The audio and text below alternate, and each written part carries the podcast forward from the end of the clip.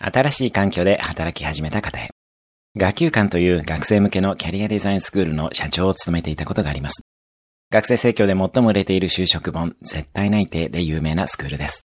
就職する学生によく言っていたのは、最初はザ・サラリーマンになろうということです。思いっきり会社に染まってとことん働いてみる。そういう経験を早めにすると、逆に早めにサラリーマン感覚から脱することもできるようになります。吸収できることは、早い段階で全部吸収する。そのためには、まずは量と質を同時に高めていく必要があります。誰よりも早く出社し、仕事ができる先輩は部署を問わずランチなどに誘いどんどんインタビューをする。そういうことができるのが新入社員の特権でもあります。